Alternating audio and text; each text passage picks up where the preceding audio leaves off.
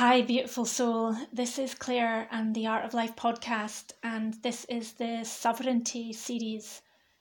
This podcast also comes in video form because I really feel the transmission physically is very important. And um, you're welcome to find that on my Woman Art Sex website or my Patreon forward slash Clare Galloway profile or via the hive.blog, which is usually where I upload the video because um, I don't use these mainstream video channels anymore. So, yes, the series has been going like this women, art, sex, and as my three pillars, three sets of two podcasts on each subject, and now into the sovereignty series where I really want to step into conception, birth, gestation, which I'm going to do after talking about birth for a very good reason. And I want to go into the unraveling of like what sovereignty is from the divine feminine perspective, because there's a lot of work going on in the world, a lot of paperwork going on, a lot of blabbing by men. God bless you. Um, men, white men, white American men, or white Western men, um, standing on a stage, talking to a passive audience, the classic patriarchal patriarchal model. And I want to come again into the space of that's not what I'm doing here. I'm not a white person standing on a stage. I'm talking to you directly, soul to soul here. And these transmissions and the way I communicate, the way I make my work, the way I've practiced my spiritual path all my life mean that this is a direct transmission through me without any sort of bondage to transaction, power dynamic, false hierarchy, unnatural hierarchy, or power struggle. Um, this is a, a pure, heartfelt, open mind, open spirited, um, free and sovereign transmission to you, and it's a gift to you, and you're welcome to gift me in return, as there are many ways to gift me, and I'm open to living in gift. I do live in gift and don't have a conventional wage in the in the old contractual sense. But in terms of like how I share the information that I'm sharing, my um, embodied wisdom is brought with me. It's brought with me if you've listened to my um, podcasts on conception, you'll have an idea of what I reference as co creation or co creative capacity, d- divine co creative capacity that we all ultimately is our nature, like it's our actual energetic nature. That's what we're meant to be doing in the world. um, and through my art, which I've worked as an artist for over 35 years, and really technically, practically, I've worked as an artist all my life since I was born because I've always been acting spiritually in the world. And even as a pre verbal child, I was speaking in sentences and expressing very eloquently messages from the divine. And as a toddler and as a young child learning to speak, I was eh, communicating messages from the divine. As with many folk, that got beaten out of me pretty violently. And then through the schooling system and the conventional work system, that got really compressed down into me. And there were a lot of years where my art helped me, my real art, once I'd got out of all the institutions and education, in inverted commas, systems, um, my real art started to open me to what really healing was, what conception was, what birthing was. And also, I was able to open up all kinds of forms of catharsis of things that had been compacted and beaten down in me. Um, and from there, I've regained this voice and regained this power to heal self and regained my alignment with both natural law and with natural relationship with all things, which in turn means that I live freely. I live out with taxation systems, out with paperwork to the greater degree, and certainly out with the striving of dates and schedules and hours of work and sweat equity being charged up into money systems and banks and me being tied into all that. And I'm I'm really aware that there is a lot of mental work being done right now, mostly by men blabbing on stages to passive audiences, but also there's a lot of people who are very actively involved in paperwork, striving, petitioning, complaining, court cases, um, and basically trying to use the system or use an older version of the system, which is somehow seen as more correct, to push back against what is perceived to be the cabal, the wrongness of what's going on, or the system. Um, the problem with using the overly mental aspect of our beingness is that without embodied wisdom and without the balanced masculine and feminine, in particular the deep feminine and the deep masculine, there's a, a, very real and dangerous danger of the brain just whizzing round in circles, as is very evident from many podcasts that you see people still talking after the last couple, three years of lockdowns and restrictions still fighting against an authority externally which has absolutely no authority over us, no authority at all, and still referencing physical things that they believe to have power over them, and still feeling that they have to somehow request permission for our own health, our own thoughts, our own will, like what we actually want in the world. We have to ask for permission to have our wants implemented in the world which including including not being tyrannized and not being jib jabbed or not being um, restricted in any way. But the problem with all of that is it's completely missing the point that and, and in this podcast I want to talk about about birth and how sovereign birth is the whole point of life. The conception is one thing, the gestation is another thing, and birth is this other thing but the birth in itself is the thing where the most distortion goes on. Lots of distortion goes on in other places, lots of tricks, lots of mental tricks and conditioning tie us into all these little little chains that like the Lilliputian, all these tiny little chains, you know, Gulliver lying on his back with all these little chains coming off him.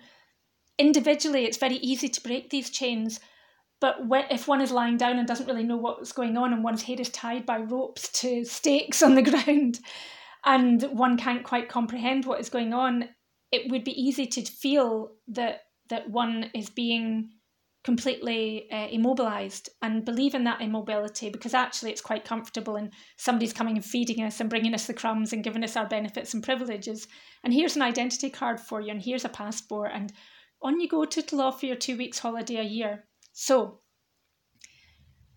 as I've talked about at great length in the in many of my podcasts, but in the conception podcast in particular, the birth story and the what we're conventionally conditioned into believing birth is um, is the major sticking point that no matter how much we talk around it, and the problem is most men are talking around it, they haven't experienced it. Most women who live in their heads and have experienced birth and have experienced huge trauma, or even the average young woman who has been regularly brutally assaulted by a gynecologist, there's very few folk who are enough in their bodies and in their feminine body and in their womb to know the truth of the blissful orgasm experience that birthing should be the gateway into the world that a physical body carrying this soul should be doing, the the amount of tension and bondage and contraction and contracts and presumption of authority and so on, the huge tangle of that is so freaking messy that most of us literally just blinker it out because we can't look at it and we also blinker out the women who are actually talking about it, the women who actually have the, this embodied wisdom, who know what conception is, who felt the divine power of it, who know what gestation is and have felt the divine power of it, actually sentiently felt what the process is and know what the process is on a much deeper level, the majority of folk are talking about it in the Anglified language, which is completely contrived language that has multiple tricky meanings that again are like lots of little chains and ropes that keep us attached to a completely false reality that unless one just occasionally like takes the whole fucking encyclopedia and lobs it out the window and starts talking completely from tap rooted truth, embodied wisdom, womb, one is totally missing. Again, just spinning around and around, flicking pages, looking at old documents, looking for codes and tricks. And the codes and the passwords and the tricks and the secret language and the hidden secrets and the rituals and the blah blah blah and the meaning everything, everything in the world, in the universe, is available to us in our embodied reality. And it's particularly available as, to us as women because we hold a womb, which is a portal that allows a life to come through and exit from our body, like it actually comes into our body. A life comes from the universe, from source, into condensed physical form in our womb, inside our body. Like, if that isn't a miracle, if that isn't the most mystical connection with the divine, if you haven't figured out that's the most mystical nature of the divine manifesting, then there's something that needs to be corrected basically in someone's brain or in their behavior or in their preconceptions and their judgments. So, again, just coming back to what I'm talking about and the order I'm talking about it and, and what needs to be untangled and how we need to be brought down into our bodies, I just want to remind myself and you in this moment, like to come into the body and especially to come down the spine, down the front of the spine, down through the organs, down the rightly aligned organs, down the center of the core of the body, into the pelvic root, and sense how that pelvic root, whether you're a man or a woman, is somehow connected to the centre of the earth, the centre of the universe, and the far reaches of the universe. I want to just get that into a sentence and put that there and ask you to keep that in mind. Keep in mind that you are the universe, that the universe is in miniature form inside of you, but it's also in metaphorical and portal and gateway form. Whether you're man or woman, you have deep feminine energy in you, and the extent to which you've integrated that deep feminine and deep masculine will have a lot to do with how balanced your life is and how things come towards you and how things leave you. So the the reasoning, um, and this is the deeply feminine embodied knowing reasoning behind doing a project, uh, a series of podcasts on first on conception, then on birth, then on gestation is because of the distortion and the unlocking of the, of the distortion. We have to plant the seed of conception in our minds and in our energy and let that sit there. And that has to be something we come back to again and again and pray on and worship and bring into our bodies and bring into our identity again, into our energetic body. At the same time, we have to look at the birth, everybody has to look at the birth process.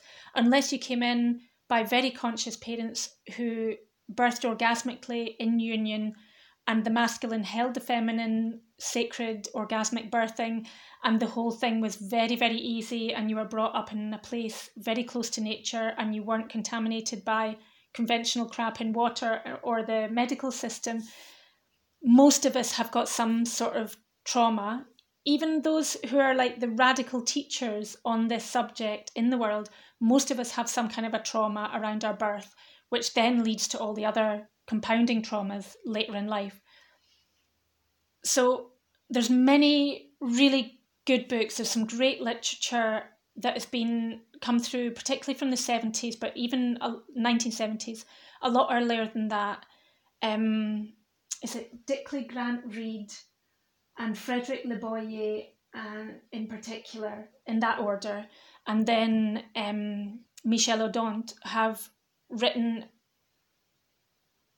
really great natural books on birthing without fear, birthing without violence, and on what the consequences of certain violences that are done to us in the primal period and the the ongoing period Um, there's a lot of literature, there's a lot of scientific studies, and and at the same time as all this evidence that has been around for literally 100 years, literally 100 years, when did Dickley Grant Reid uh, write his book, Birth Without Fear? Flipping 1920s or whatever, I don't know, 1940s or something, in, in between the two world wars. Um, he was working in London.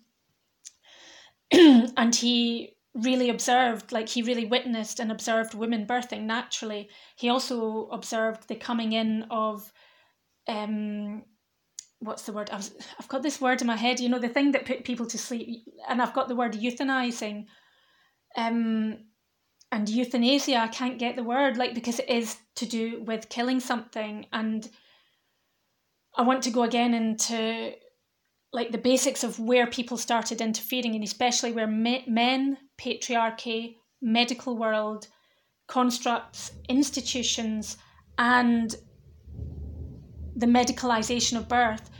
It started with the medicalization of the breath, the stealing of the breath, and the stealing of the breath came through the covering of the mouth of the nose during birth by some kind of a mask that was attached to some kind of a gas but also through uh, covering the mouth with some kind of a, a um, anesthetizing, that was the word I was looking for, um, liquid or gas or acid that would put people, women out whilst they were birthing.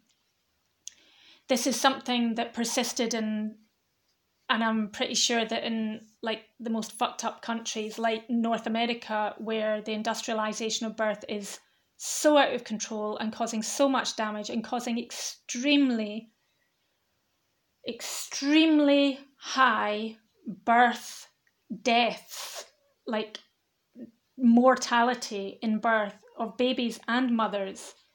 Look at the fucking statistics. The amount of people who have this gut brainwashing into thinking that it's safer to be in a hospital are so like you are absolutely brainwashed. You are your brain has been washed clean of the truth. It is absolutely not by any measure safer to be in a hospital unless somebody has very clear presenting symptoms well in advance, advance usually very rarely at the last minute that need some kind of medical support but really those are like fractional fractional percentages when a woman is healthy, well educated, like actually empowered and physically sovereign in her body, if a woman is empowered and sovereign in her body and knows what to expect, not knows, not conditioned into expecting pain and disaster, but knows to expect bliss and her body to give her a spiritual transformative experience, there, it, there would be no disaster scenarios. There would be no cesareans. There would be no cutting of cords. There would be no farting about cutting between anus and vagina. There would be no knives in the room at all, apart from the sacred instrument to finally cut the cord when the baby has actually stopped breathing through it. So, again, some of my strong emotion about this is a very natural relation to my own catharsis about knowing what was interfered with in my own birthing and knowing that having gone through at least some of a process of unlocking that myself, it should not have happened to me. It should not have happened to anyone. There's no way it can be justified. And yet, it's so normalized. How is it normalized? Through the media, through books, through films, because people are fucking funded by the cabal to do that. Not because the cabal like take people into their wee offices or their big offices and say, I want you to write a book about, you know, this subject and I want you to put a birth scene in it. And every birth scene has to be this woman in, on her back in stirrups and a man, very important man, delivering the baby. A man doesn't deliver fucking baby. The man's interfering. Like, get the man away from the baby, please, unless it's the husband catching the, his child. The the point of all this emotional is this is part of the the retrieving of the body the retrieving of the body that was interfered with and traumatized to such a point that the average child coming into the world, instead of being born through waves of bliss and hormones and the, the soft, sleek lining of the, the womb, which is opening and the transportation down this canal in complete symbiosis with the mother, the surges, the riding on the waves of both movement, physical movement, and moving position, like changing from having been inside the womb to being outside of the womb, the average child hasn't experienced that as a a profoundly blissful journey. And it should be a profoundly blissful journey the the birth process like other orgasmic paraphernalia in our body equipment in our body the birth process is designed around expansion, orgasm, opening, and loosening and releasing. Like a seed being released at this at the right time. If you know gardening and you know seeds, you'll know that if you try and pull a seed out of a pod or pull it out of a, a seed head at the wrong time when it's still green or when it's just not the perfect time, it won't come. When it's the right time for it to come, you tap and the seeds come out, or you blow the dandelion clock and the seeds come out. And yes, birthing is slightly different from that, but the basic natural concept is there the, the concept of release at right time. The plant releases the seed at the right time because it's the time for the seed to be planted. The, the seed then is it's dry so it can leave. It's it's got hardened shell around it so it can leave. It's ready. Just like the baby is cooked and it's ready to come out the oven it's it's ready to go into the world.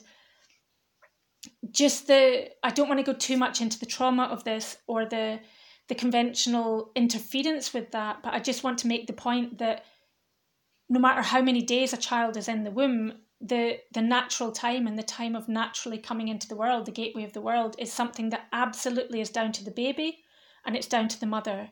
And there's nothing else that should be in between the baby and the mother, or in between the baby and the mother's womb, or in between the baby and the exiting of the mother's womb, or, you know, like cutting a fucking great gash across the mother's belly through all of her muscles and her womb and uterus and scarring her so very profoundly forever and completely depriving the baby of this natural exit out the hole that was made to exit from. The whole perverse fantasy around that is just it's so wrong on so many levels so i don't want to go into all the levels in which it is wrong because it is just profoundly and pretty much completely wrong. Um again, I just want to go a little bit into the psychology around how we're all conditioned to believe that it's right and that it's the best thing. And like, oh no, but you have to go to the hospital because it's going to be awful bad if you have a problem. And then what will you do? And etc. etc. Um, a woman who knows her body will absolutely know where where she has to be at every point in her life because she's connected with all things and she's not just connected in some sort of cheesy, um, cerebral way, she's connected with every fibre of her being. That's what the sacred feminine is. It's complete connectedness. It's everything connected with everything else. It's metaphors rippling out forever and rippling in forever.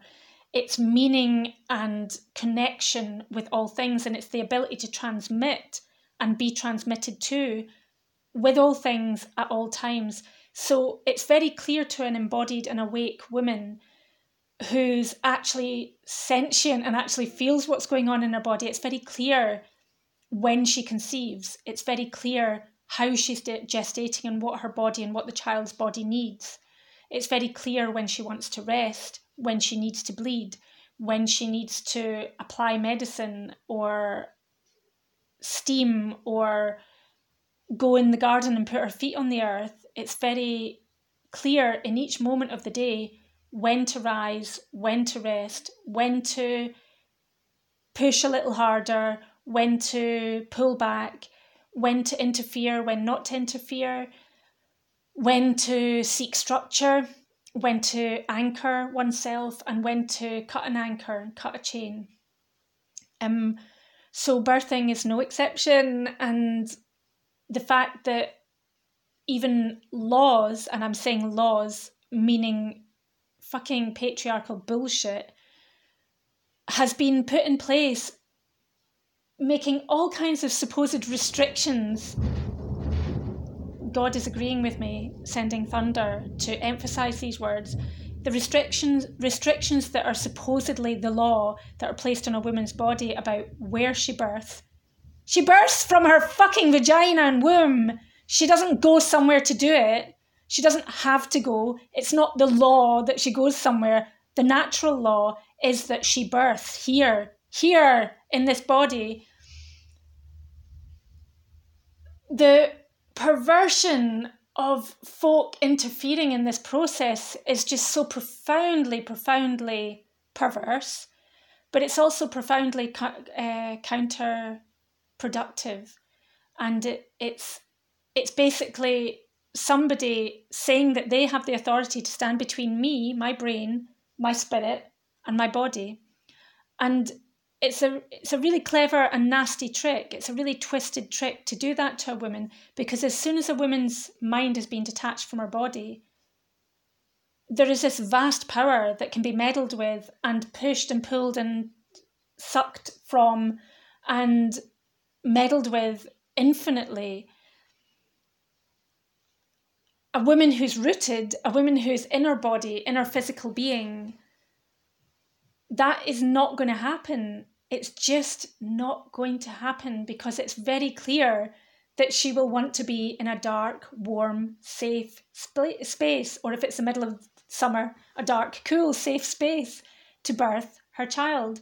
She won't want to get in a taxi or a car and drive to a city, the nearest city. She won't want to go into an institution with loads of completely insane psychopathic people who are part of a death cult and be cut, prodded, measured, surveilled, interfered with. In order to be in the process of the birthing, she'll want to be like in the deepest, darkest part of the house, down on her knees, down, hunkered down, and like in her mammalian brain and her mammalian body, and birthing with the fullness of her being, with her absolutely engaged being. And that can't happen in a hospital, although there are some pretty forward moving hospitals. But by default, a hospital will have you on a conveyor belt as soon as you're in there, no matter what your birth plan is. The protocol is interference, interference, and interference.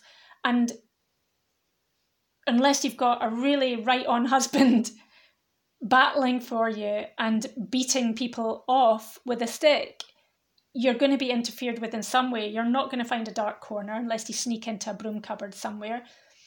You might be lucky if you've planned in advance to get a really nice birthing centre or a big birthing pool, but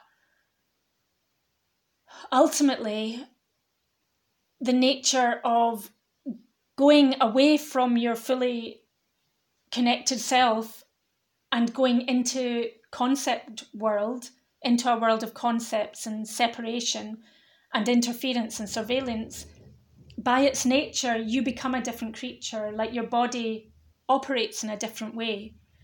In the same way that putting a label on a person, especially a label certain diseases, fixes that, you know, the labeling, the fixing of a thing, the identification of it with that thing. So, the way we've been conditioned into believing birth to be this fixed state of panic, fear, tension, contractions, the language that's used about it is all the perfect dark recipe to set you up for being a traumatized baby, moving into being a traumatized child, and going along with this, whatever you can grasp at that looks like safety and security, like an ID card, like a passport, like permissions, and to submit to these authorities that are like pushing down and surveilling and interfering. It just it's a perfect match. It's a perfect dream spell that leads into this path, this predestined path of matrix like entanglement. Um, and again, the birthing, the the nature of what happens when we're in our most vulnerable state. I've talked about this a lot before, but I just want to really get to this what the crux of this thing is and how there is such a level of violence and abuse at this very, very point when the child comes out, when the child is liberated from the container into their life outside of the womb, outside of the vagina. They don't just float out, they come through a very neat corridor, a very alive, moving corridor, which with their moving spirit and body together transition out into the world. Like this gateway is supposed to be a very specific orgasmic opening of a portal that was designed to to do to be both its compacted self, which compact doesn't isn't the right word for it, but like contracted isn't the word for it. It's small self and its big self. Like it's a it's designed like an accordion to open and, and move outwards. Um it's designed with such profound intricacy and sacred geometry and cellular structure. The engineering of it is utterly, utterly perfect that it's designed the vaginal canal and the cervix are they're designed with this cellular magic to be like this but then to be like this. And if a woman was taught that and taught to see what that looks like we see what on a cellular level on a close-up level what it looks like that the thing is designed to do this. the cervix is designed to do this. The vagina is designed to do this. If a woman were taught to relate to her vagina as a living and powerful thing, a portal that is able to open and expand around a baby's head, around a baby's shoulders and hips and feet, if a woman was taught to explore this, this is what's at the core of birthing if a woman was actually able to see, like, why would science not be telling her that? Why would science not be showing her that? Why would we not be educating young girls instead of educating them about don't get pregnant, don't have sex, don't get a disease, don't get cancer in your cervix, go for smear tests, have bits scraped off your off the top of your vagina, off your cervix, have bits scraped out from the inside of your cervix, have have scans consistently, take fucking pills to alter your hormones. If we didn't have all that interference and instead young women were taught from an early age exactly what the powerful, beautiful nature of the vagina is, it would be a completely different story. If a woman knew that her vagina was designed to do that, instead of the patriarchal idea that actually, oh, you could just cut another, just cut another hole. Much easier to come straight out. Do you know how many men have said to me, and I keep saying this because it is so ingrained in men's heads, that they're somehow helping the woman by supporting her to have a cesarean, that they're somehow helping the baby, that it's easier, it's a shorter distance to come out. You're depriving a woman and a child of this transcendental, spiritual, orgasmic experience and you're instead giving the birthright, which is absolutely a birth wrong, of extremely, extremely violent abuse. That is what you're doing when you keep playing this story. Oh, but it's so blah, blah, blah, and women still die in childbirth because they don't have help from hospitals.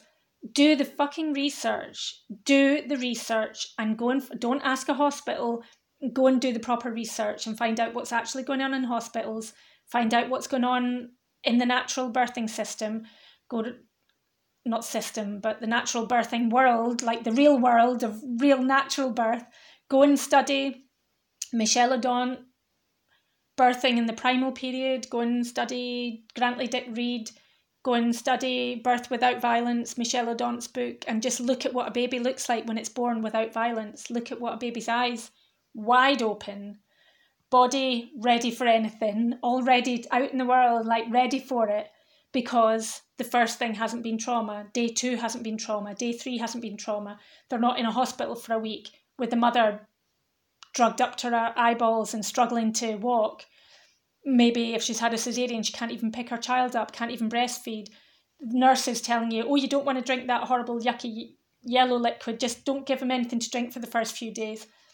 The absolute psychosis of hospital hospitalized birth means that the trauma just doesn't end. The trauma doesn't end, and nobody recovers from that until way down the line when they're so wrung out and they, they're so had their rights shat upon by the system that they're kind of oh maybe i want to do something about this or maybe i want to do some healing art or maybe i want to write a song about this or write my story or do a shamanic journey or take some homeopathy around this.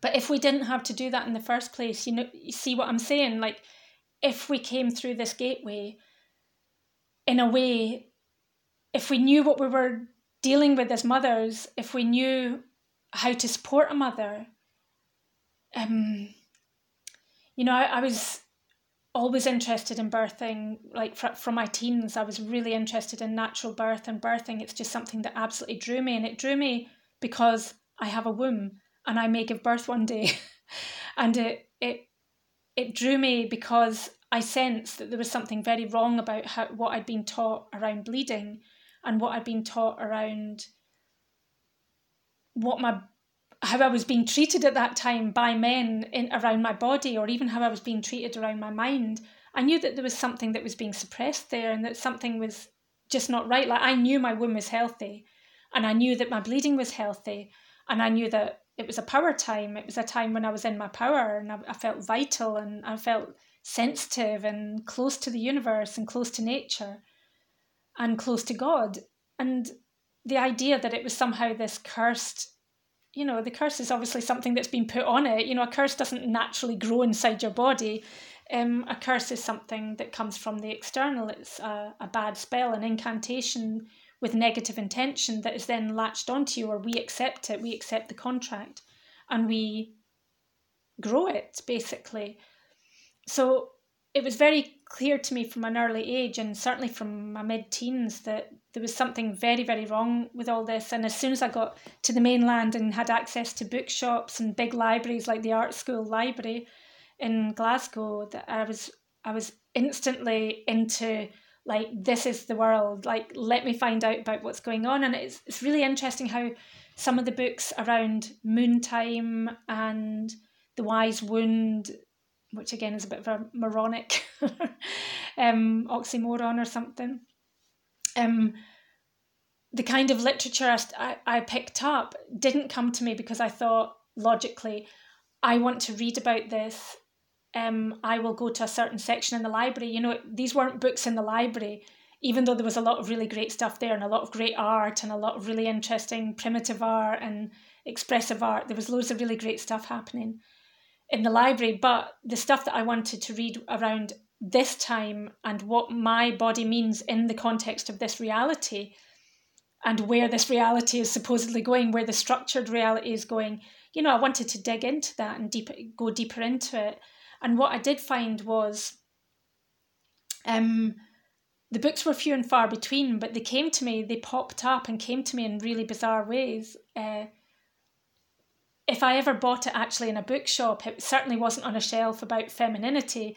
It was just in a random um, bonus bargain basement or something in a one pound bookshop, or it was tucked away at the back of a shelf in a charity shop, or you know a friend gifted it to me, or or something. You know, it came. It tur- they turned up in unusual places, and they turned up spontaneously, but they seemed to fit the exact occasion. Like they were this is the book you have to read. And I, I would feel like a gut drawing to them, not gut, but like a whole gut, like my living gut self drawn to them. Like, I need to digest that information. I need to, I'm hungry for that information.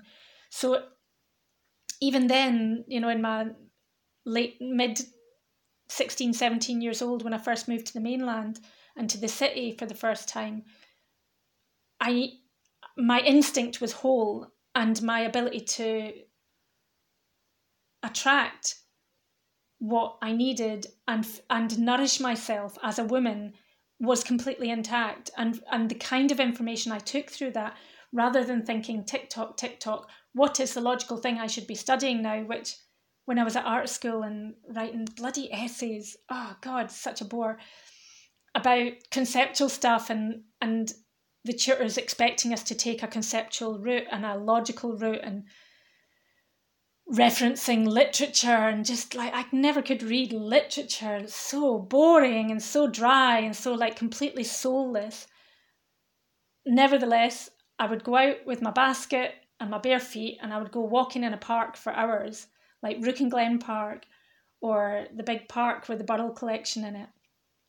And I would talk to the woods and meet animals and pick mushrooms and make inks out of mushrooms and use them to draw and paint with. And I would attract books to myself and I would keep myself rooted, kept walking. I did huge walks when I was at art school. Just walk for miles and miles along the canals and along the rivers to keep myself grounded and keep the water, keep moving, keep the, the fluids in my body moving. And I was trying to just ground myself continuously and found the city, of course, very toxic and hard to digest and hard to filter out all the overstimulation. So when I was doing that, um, that helped me to stay in my instinct, stay in my natural self, stay rooted, so I could then still attract the right things to me. So I might have been technically going to art school, but I was doing a lot of my work outside the art school, and I was doing, I was like working all the hours that I was awake, and that's when I, it naturally was obvious to look at women's cycles and women's power was like the most natural and obvious thing to look at because that is where the core of creativity is. And um, though though now I understand it's much more complex than that, these books that I started to read from a young age that then led to unraveling of culture I really I know from my own embodied reality and from what I've been through in my life and my body and the trauma I've been through and how I've unraveled that trauma, I know that the the the crux of all of this is what's done at birth and and bringing us through that back to conception um really comprehending our part in the in the power of growing the self and how that has been knocked out of us, like our identity being is knocked out of us.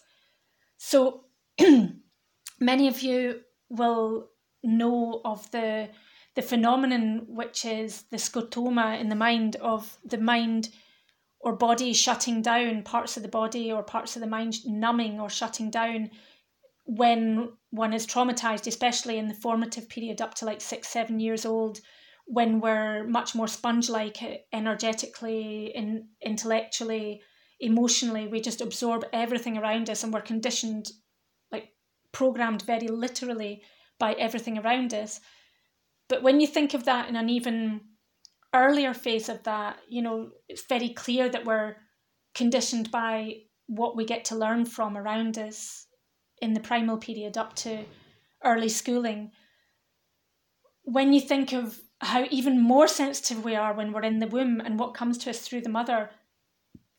We're not getting just just the nourishment. We're not getting just basic minerals and vitamins through the bloodstream and through the circulating currents through us. We're also getting absorbing everything emotionally spiritually intellectually through her and from all around her. So everything is affecting us. We're affected by everything all the time, and never more so than we're the smallest self and we're expanding into the world, and the world is expanding into us. So the more we expand, the bigger we get, the more the world comes into us. And that's a, a very, the most expansive period when we're in the womb and we're gestating. And the birth period is this point where there's a certain cut off of the inner growing and it's the transition into the outer growing. So that whole thing, there's some really interesting, um, what's it, the peacock tail effect or something. There was a book I read years ago again, the brain, about the size of the brain and how the difference between monkeys and humans, and how the size of the baby's head, it's the human head is so much bigger. And this is another one of these theories that is spouted out by men almost always about why it's so important to have a cesarean and why you have to interfere in birthing because it's too difficult for women's pelvises to accommodate a baby's head nowadays because the baby's so large. And this is to do with like the babies stay in the womb for a longer period, human babies, and have a much bigger brain so that the brain is more developed when it comes out, whereas the marsupial, uh, the primates, have a smaller brain and come out earlier and they do most of their learning on the outside. The, the child the human child actually does a lot of learning on the inside and the brain is much more developed and much more complex when it comes out. So it's relatively conscious when he comes out like it's relatively conscious when the baby is birthing. And again that's a whole thing that can be argued in many different directions but the non-limiting and the non-reductionist arguing of that is that a baby can actually be fully awake and conscious when it's being born. The conventional birthing system looks to make both the mother and the father and the child, as the baby that's being born, as unconscious as possible through interfering completely unconsciously and violently with the birth process. Those are, are very simple facts that you will find evidence for if you look for it. Um, so, what I'm saying is the importance of this transition and this gateway, which is coming through the birth canal, as it's called, which again, it, it's not like we just row down the canal and like sploosh out into the ocean or make a clean transition into the ocean. There are very specific phases in the head engaging in the cervix, the cervix expanding, the opening, the crowning, as it's called, and the movement of the head down the vagina that a woman, if she's done a lot of de-armoring work in her vagina and her cervix and her womb, and if she's released the trauma and the pain and the violence that's been done to it by partners, by doctors, by gynecologists over the years with knives and drugs and interference and penises that were not being consciously inserted and tampons and all the other fucking about and stupid ideas that are projected onto cervixes and dirty words, nasty words that are used in relation to women's genitalia and yonis and all the general distaste for womanly stuff. If you've done all of that unlocking, then and you've done a lot of work and felt and mapped your vagina and your yoni and your cervix and your womb, if you've really visualized and recognized the power of it and used that power in the world, then the passage for the baby is going to be absolutely different. It's going to have a very lifeful, clear, different phase of stages as it moves down the birth canal rather than getting stuck at the first. You know, there's all this language around crowning and the not opening and needing to push things forward and needing to inject the spine and needing to physically on top push the baby down and needing to get the forceps out and all of that stuff. I don't know how illegal all that is now, but it doesn't matter what's illegal now. What is being done in, in hospitals is fundamentally messed up and interfering. Um, but the point of of all of this, this whole story, and it is very, it's very raw and rambling. I'm going to do a second po- podcast around this. I wanted to make sure I got to the end of this first podcast because it is really raw. It is really cathartic for me to speak to this and to know it and to put it, string it together in a chronological order, the thinking and feeling around this. Um, what ultimately has been conceptualized in the conventional idea about sovereignty right now, in as far as the collective is managing to push forward the idea of sovereignty and reclaim the sovereignty and embody the sovereignty, we're at a point where, like, we understand the logic of birthright, right birth, and and such and so on, but and we understand the concept of living woman and living man but and it's such a big but this we're not really uh, comprehending the the profoundly powerful how just how powerful um, and alchemical the process of birth, conception gestating and birthing is and how that is utterly utterly sacred and living a living process which needs to be protected which is at, at the core, the seed, the center of all the other things that come. Men in their 50s spouting on on podcasts about the living quality of a document really need to look at their own living relationship in relation to their mother's vagina when they came out of their mother's womb. That's where the life was interfered with. That's where the contraction, where the mother was conditioned to expect fear. And if you look at Dickley Grant Reid's books, it, you know, this stuff has been known for over a century, probably a lot longer. If you're expecting pain, you tense and you bear down. You're like, you your body contracts. So if you condition a woman for nine months or from a young age through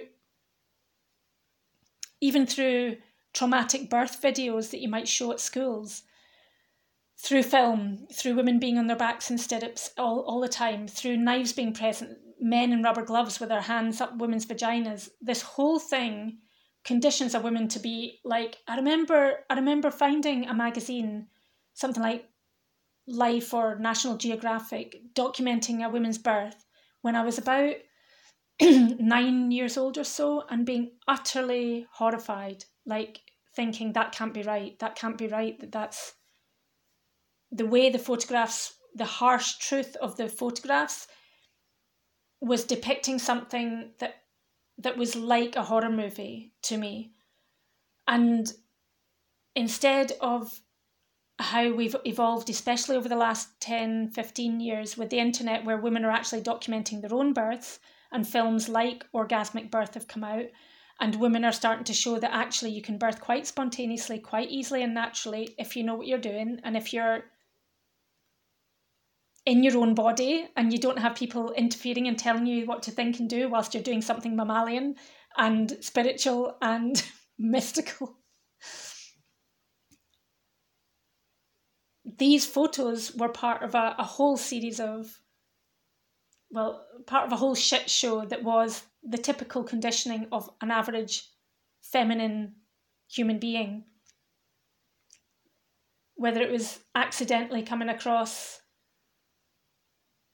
an article in National Geographic or something like it, or seeing a scene in a film, or seeing film after film after TV series, always about the panic, always about a car chase to the hospital or an ambulance, always about metal instruments being present, always about bright lights, shouting, scraping, always about the woman being on something like a metal table and being up high so that people can look directly into her vagina. Always being about surveillance, injections, masks on the face, always about her breath being interrupted. Never, ever, maybe a bit of like, do your breathing, but never about going into a quiet space. Or if that does happen, it's an unusual thing and there's a period of that. Then you get to the hospital and do the really crazy violent bit. If you ever watch the orgasmic birth film, is it Deborah Pascal Bono or, so? I think her name is Bono Pascal. Um, either way, there's a book that goes with it, and there's an amazing film. If you ever see what these two things look like side by side, when there is an orgasmic or natural birth, and the first part of the film is all about that, and then they very briefly show a hospital birth. You don't even need to say anything. That is the truth there. That is why the hospital birth is why we are in contract. It's why we are not suffering. It's why we put masks on. It's why we are entrained to not be able to breathe properly because of the interference. It's why we're trained to be, we're entrained to be conditioned and brainwashed to be surveilled, to be interfered with and prodded and poked because our entry into the world. Like we came into this reality and that was imprinted on, on us. The transition, instead of being in the private, at home in a safe place where we already lived, we've lived at home with our mothers for nine months. We've been at home. We know what home smells like. We taste it through our mother's breath, coming down into our blood system and coming to, through our umbilical. We taste everything, we feel everything, we know precisely what's going on in the world around us. We hear it, we might hear it through, we might see it through dimmed light and flesh and everything soft and red, but we know the shape of things, but we know the feel of it because we feel energetically, we're alive and we're energetically feeling and we're conscious. We might be in something of a dream state and a swimming state in liquids, but we're absolutely aware that there is sound smell, feeling, structure around us, and we feel as an extension of our mother. So our mother is feeling something, and we are feeling something inside our mother.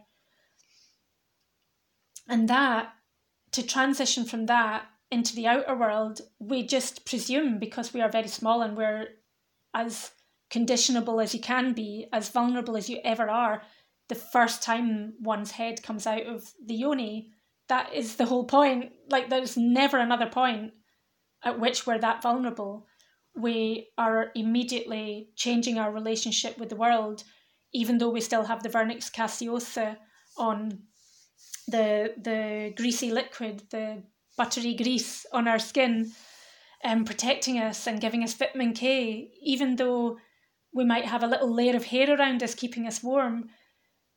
Everything that we meet in those first seconds, first minutes, first hours, first days is imprinting on us.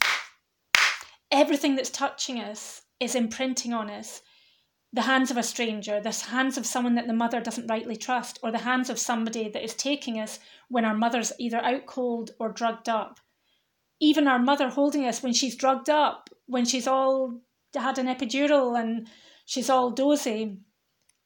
All of this is a direct imprinting on on our expectation of the world. We come into the world and this is the world for us. The very first place we meet when we come out of the vagina and our eyes meet the air for the first time and our nose doesn't at first start to breathe, but our nose and our mouth eventually clear of the birthing fluids and the the amniotic sac fluids, whatever, and we start to actually inhale and exhale and breathe this is our first taste of the world. It's our first full on onslaught of everything.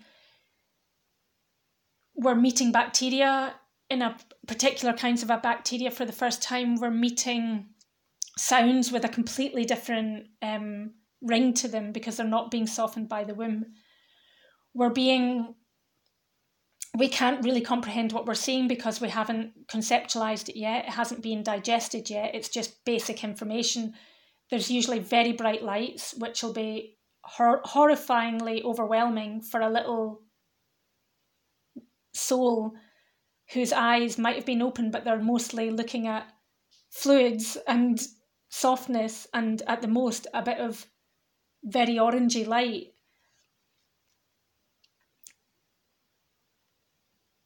Even in the most loving and caring and safe space of an org- orgasmic birth, that is going to be a really intense experience. It's going to be like turning something from one up to 10 in a matter of minutes or even seconds from the first feeling of air on the skin.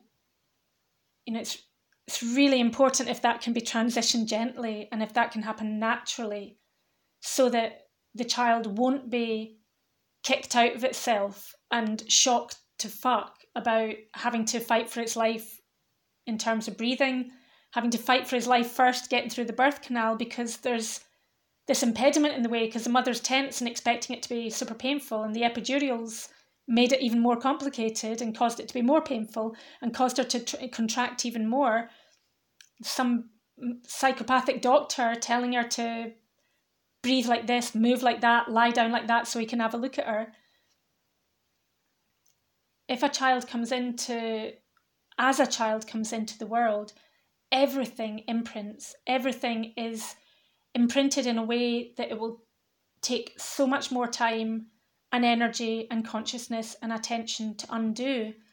But that undoing isn't going to happen unless the child is very, very blessed to have the space and time later on to do it the majority of folk are so freaking still in their birth trauma in all the decades of their life and are just trying to get by. And most people will admit, you know, they're just going through the motions, they're just getting their work done, they're just doing the hours, they're just getting the paycheck, they're just going shopping, they're just getting through each day. And if we were even remotely aware and educated about what our real nature is and potential is, you can see from what I'm describing, if you've been listening to all of this, you can see from what I'm describing, eh, that there is a big differ- difference between one and the other.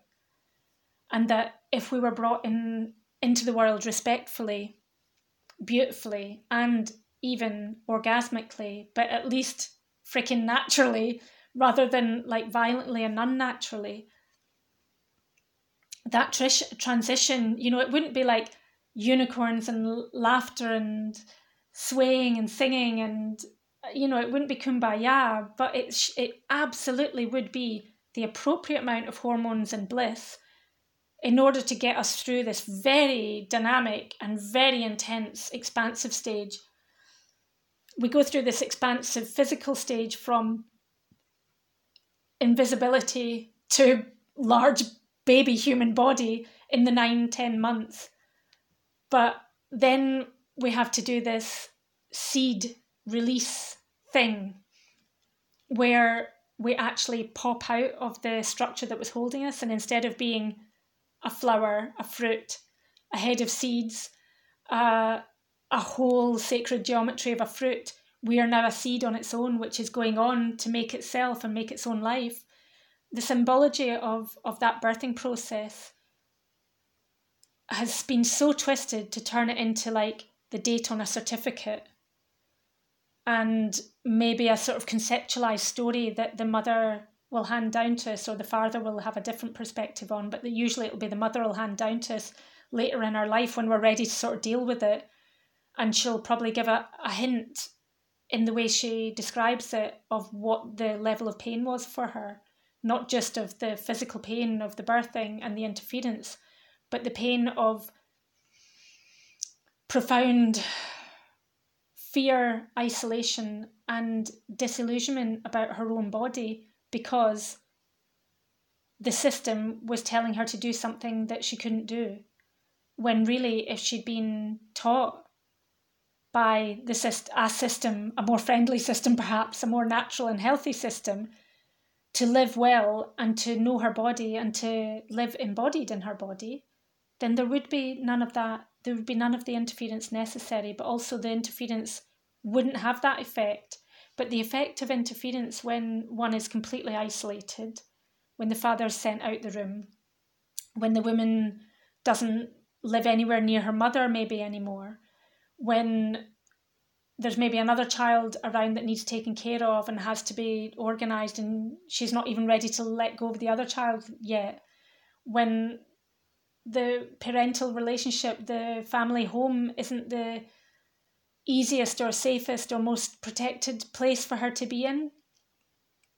The, the soul acceleration in that birthing time, both for the baby and for the mother, might be completely hijacked, essentially.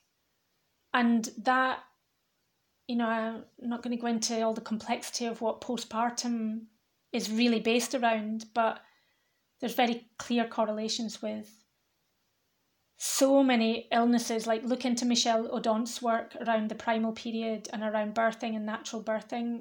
There, there is so much documented evidence about how every aspect of interference, drugging, and medicalisation of the birth and hospitalisation of the woman during the pregnancy and the birth. So many reasons why these are are fundamentally wrong things to do and unhelpful things to do and have massive consequences for the baby through its life, through its whole life.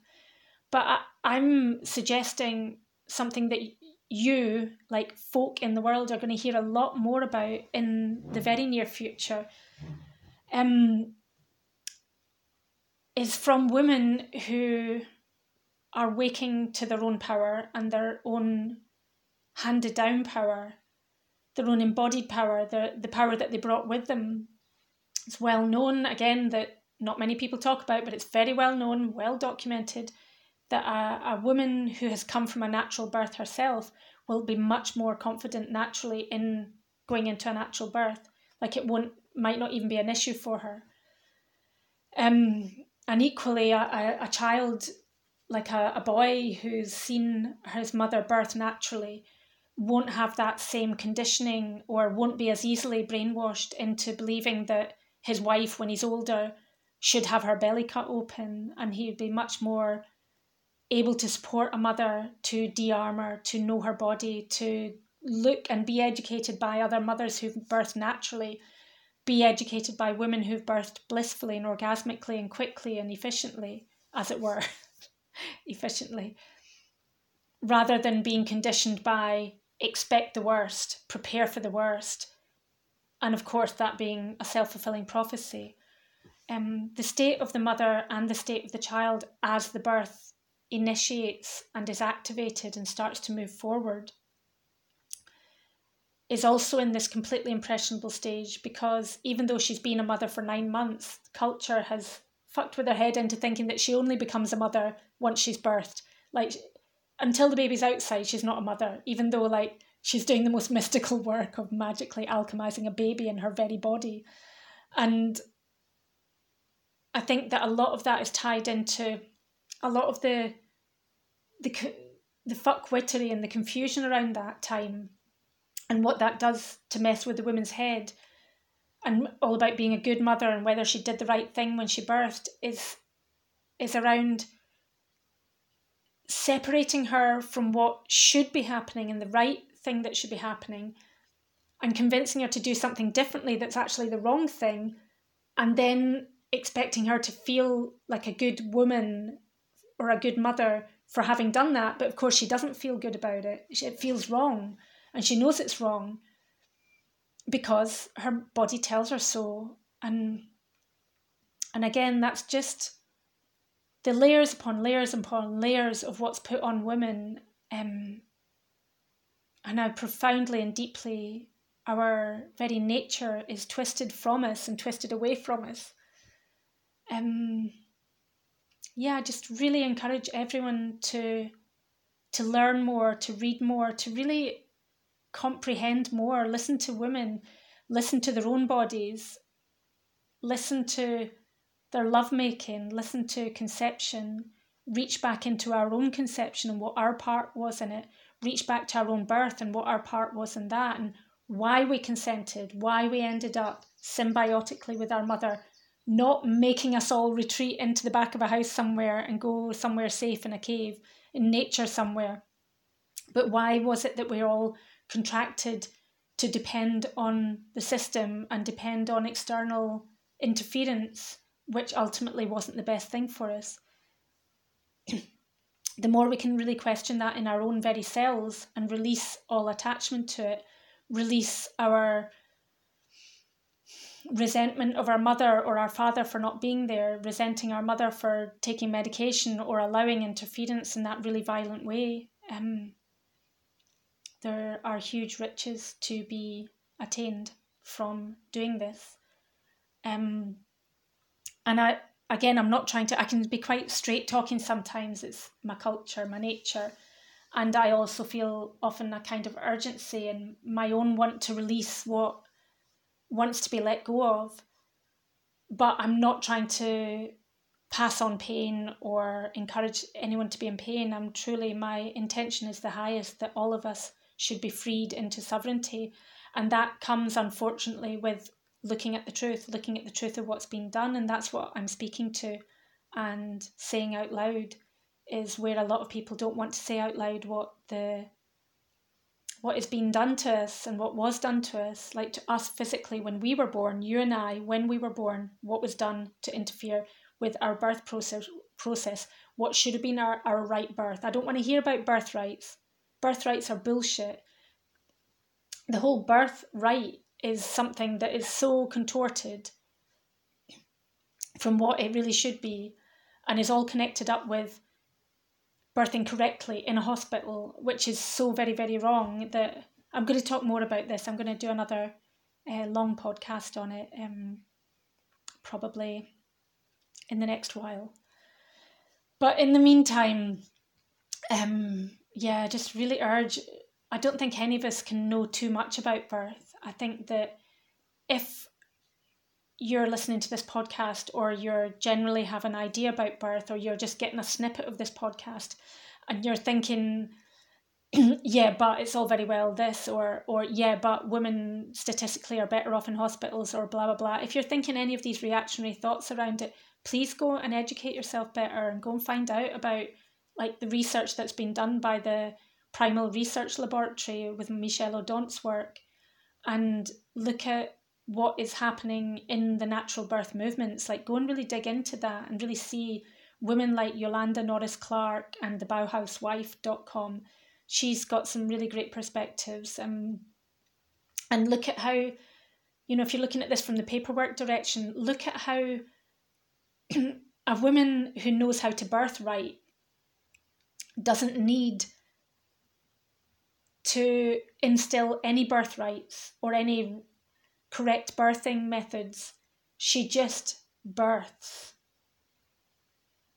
And her and the child come into the world anew. Both are reinvented, both are reborn, both are new. And from there, that child, that baby, and that mother are very clear on what birthing is. They're very clear on their capacity to birth and manifest in the world. The woman who goes through the birth process contracting instead of surging, and being beaten down by the system and surveilled and consenting to horrendous things happening to herself and her child and the father of the child. She is not going to come through that birthing in as powerful a way as a woman who is going into the birthing as a completely clear sovereign being the riches that should be coming to her will instead be replaced by these benefits and privileges that are like the crumbs that in the exhausting days afterwards and her trying to rush on through life and her striving and straining and continuing to labour because she hasn't released the birth labour and the trauma.